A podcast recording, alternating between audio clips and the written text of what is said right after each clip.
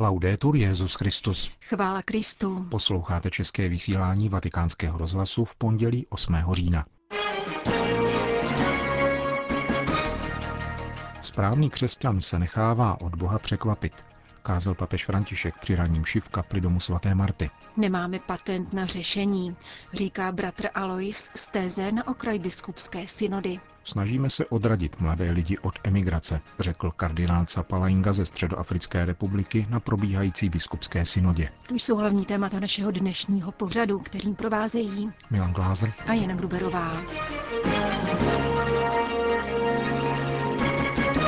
Zprávy vatikánského rozhlasu. Vatikán. Brát křesťanství vážně a nemít strach, že si ušpiním ruce a šaty, když se stanu bližním.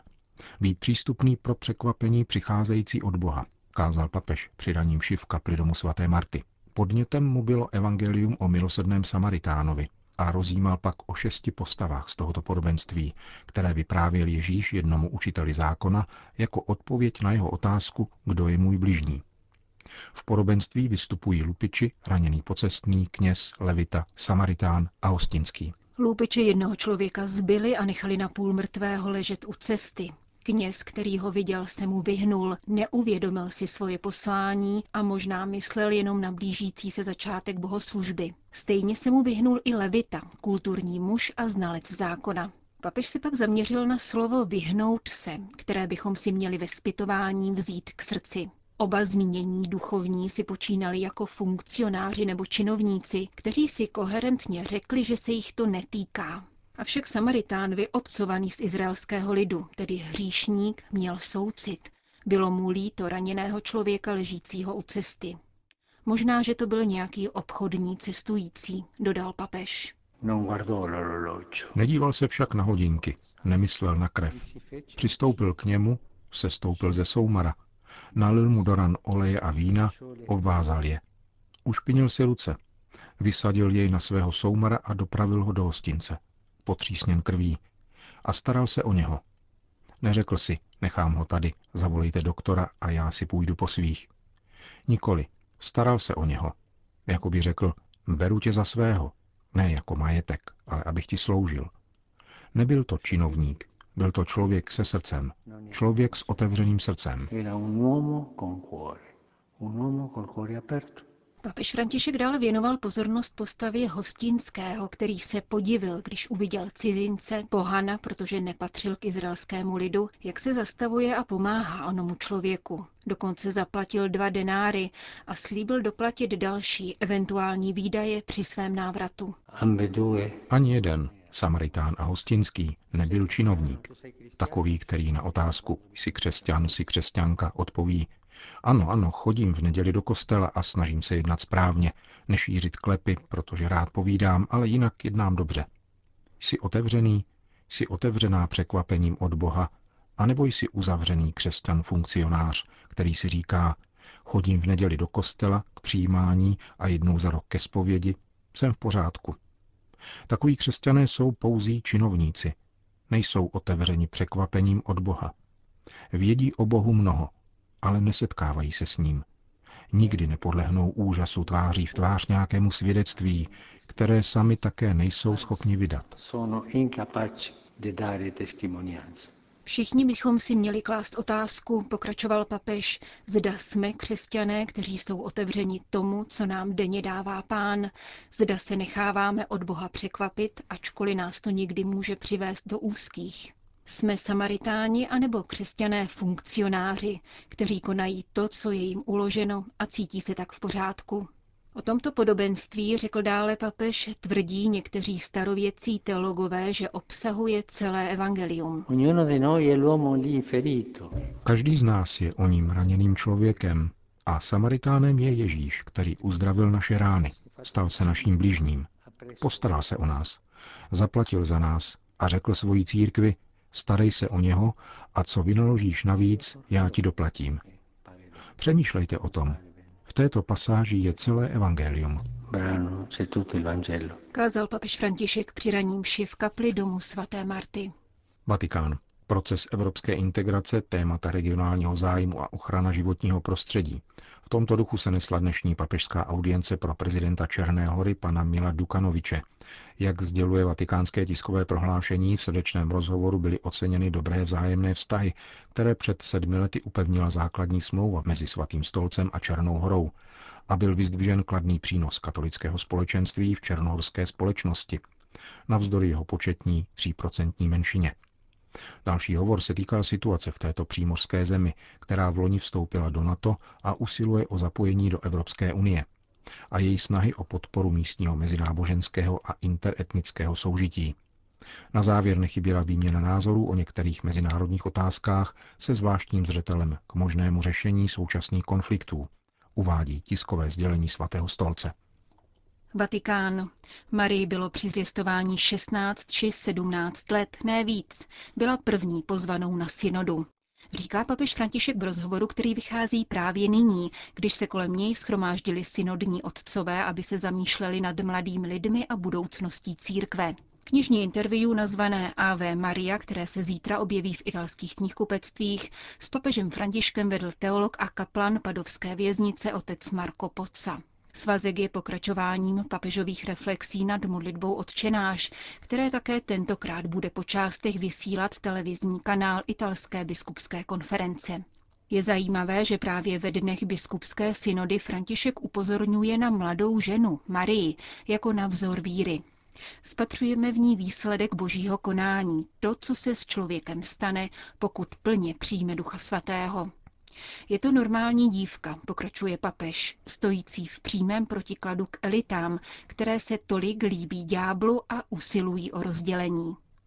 Církev je žena, není mužského rodu. My kněží jsme muži, ale my nejsme církví. Papež Bergoglio mluví také sám o sobě, když vyznává, že smrt by neoznačil za sestru, jako svatý František. Je to výraz, který mne příliš neoslovuje. Rád o smrti přemýšlím jako o skutku poslední spravedlnosti. Soužití se smrtí není součástí mé kultury. A nebo když vzpomíná na ženy, které mu předávali víru jako babička z otcovy strany. Dalo by se tvrdit, že mým rodným jazykem je piemontština, protože prarodiče mezi sebou mluvili tímto dialektem, což mne silně ovlivnilo. Vatikán. Západní Evropa 2018 po Kristu. Většina kostelů zeje prázdnotou. Existují ovšem výjimky. Malá burgundská obec Teze totiž prožívá zcela protikladnou zkušenost, protože do ní od jara do podzimu týdně proudí 2 až 4 tisíce mladých lidí na cestě za duchovním hledáním. Představení tamní ekumenické komunity Bratr Alois se probíhající biskupské synody o mládeži účastní jako zvláštní host. Máte dojem, že se, řečeno slovy jednoho z pozorovatelů, podílíte na pěstěné nudě, anebo jde spíše o ideovou burzu? Ptala si ji německá redakce vatikánského rozhlasu. Mám spíše dojem, že je to výměna názorů. Byla tam řada velmi dobrých a statečných vystoupení různých biskupů, kteří požadovali změny v církvi, aby se mohla lépe ujmout mladých lidí. Velmi závažným tématem, které ovlivňuje celou synodu a bylo patrné na prvních několika dnech jednání, jsou případy sexuálního zneužívání. Na druhé straně mám radost, že ke slovu přicházejí nejrůznější situace v církvi, které se dotýkají mladých lidí. Mluvilo se například o nudnosti modliteb, kterou mladí lidé pociťují. To není něco vedlejšího, nýbrž zcela podstatného. Osobně si odnáším mnohé vnitřní podněty, nejenom praktické návrhy. Jeden africký biskup třeba mluvil o naslouchání. Řekl jsem si, že se z této africké kultury založené na ústním předávání a naslouchání u nás v Evropě můžeme hodně poučit. Doufám, že ještě bude příležitost, aby afričtí účastníci hlouběji objasnili, jak naplňují toto naslouchání mladým lidem, což je jedno z klíčových slov synody, a to z úhlu svých tradic. Oproti jiným účastníkům synody jste možná v privilegovaném postavení. Teze jako magnet přitahuje tisíce mladých lidí ročně, kteří tu ve společenství chválí Boha. Další tisícovky se scházejí na silvestrovských setkáních ve velkých evropských městech. Co byste řekl biskupům, kteří se vás možná neodvažují zeptat, jak to vlastně děláte? Ja, wir haben keine Patentlösung wir sind ja in Tese auch selbst erstaunt. Nemáme žádný patent na řešení. Naší komunitu v Teze samotnou udivuje, že tato evropská mládežnická setkání rok za rokem pokračují a že k nám nadále proudí tolik mladých lidí. Jednou z přístupových cest by možná bylo to, co nám mladí lidé říkají a co pro nás zní neuvěřitelně. Cítíme se tu jako doma. To je věc, které bychom si měli hledět. Pokud se mladí lidé v Teze cítí jako doma, znamená to, můžu tam být takový, jaký jsem. Přijímají mne takového, jaký jsem. Pustím se do modlitby v té míře, v jaké můžu. Takové přijetí posléze připravuje půdu pro doprovázení. Mladí lidé pak kladou otázky, jak se mají v životě rozhodnout, jak mohou prohloubit víru, jak mohou více žít podle Evangelia. Ti, kteří přicházejí do teze, nám často říkají, že jsou ve farních společenstvích sami, že všude převažují starší lidé. Přesto je ale povzbuzujeme k tomu, aby v místních církvích třeba utvářeli malé skupinky a mohli tak pokračovat v hledání společně s církevním společenstvím. Auf der Suche zu sein. Uvedl na okraj biskupské synody její zvláštní host, bratr Alois z komunity Teze. První zasedání malých skupin ukázala, jak velmi různorodá je církev a jak různé jsou její problémy. Na setkání s novináři o tom v sobotu mluvili představitelé synodních otců. Jak poznamenal prefekt Kongregace pro katolickou výchovu kardinál Giuseppe Versaldi, účastníci synody se proto chtějí vyvarovat snadných a všeobecných odpovědí na problémy současné mládeže. Jeden z pastýřů africké církve v mojí skupině řekl, to je dobře, že italská církev angažuje všechny své síly, aby nabídla pohostinství migrantům, ale naše místní církve se neméně angažují, aby mladí lidé zůstali v Africe. Dochází totiž k tomu, jak varují afričtí biskupové, že kdo si chce mladé Afričany přimět k vycestování, zejména ty nejlépe vzdělané, protože tak se stane, že se do vedení národů nedostanou místní lidé, ale ti, kteří přijdou z jiných zemí, aby mohlo dojít k další kolonizaci. Řekl novinářům kardinál Versaldi. Podle kardinála Zapalaingy je klíčovou otázkou předávání víry. V tomto úkolu jsou jednotlivé místní církve z různých oblastí pro sebe navzájem výzvou a obohacením. My například, pokračoval středoafrický kardinál, jsme silně zakusili, že uprostřed krize byl Bůh naší oporou a skálou. Poukázal také na nezastupitelnou roli církve v ochraně mladých lidí před ideologickou kolonizací. Ze západu přichází mnoho různých věcí a ne všechno je dobré. Musíme předtím mladé lidi varovat, dodal africký arcibiskup. Vatikán. Osud mladých Pákistánců určuje především dostupnost vzdělání. Polovina z nich je negramotná, říká Daniel Bashir, jeden z 36 auditorů v synodní aule. V případě pákistánských katolíků pak přistupuje ještě další problém. V této muslimské zemi totiž mají kvůli své víře významně omezené pracovní příležitosti. Daniel Bashir pochází z Karáčí a je lékařem.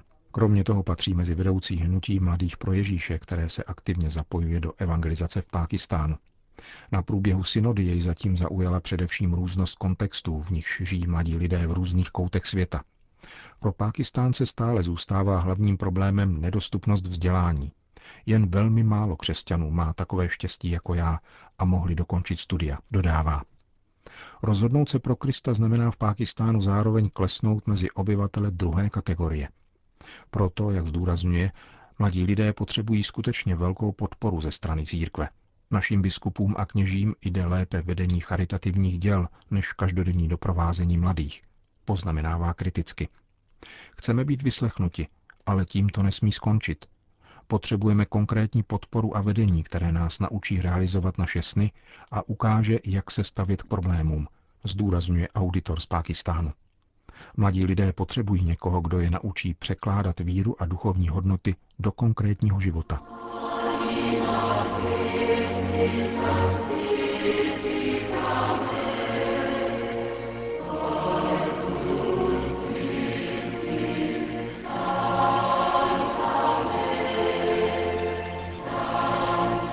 Končíme české vysílání vatikánského rozhlasu. Chvála Kristu. Laudetur Jezus Christus.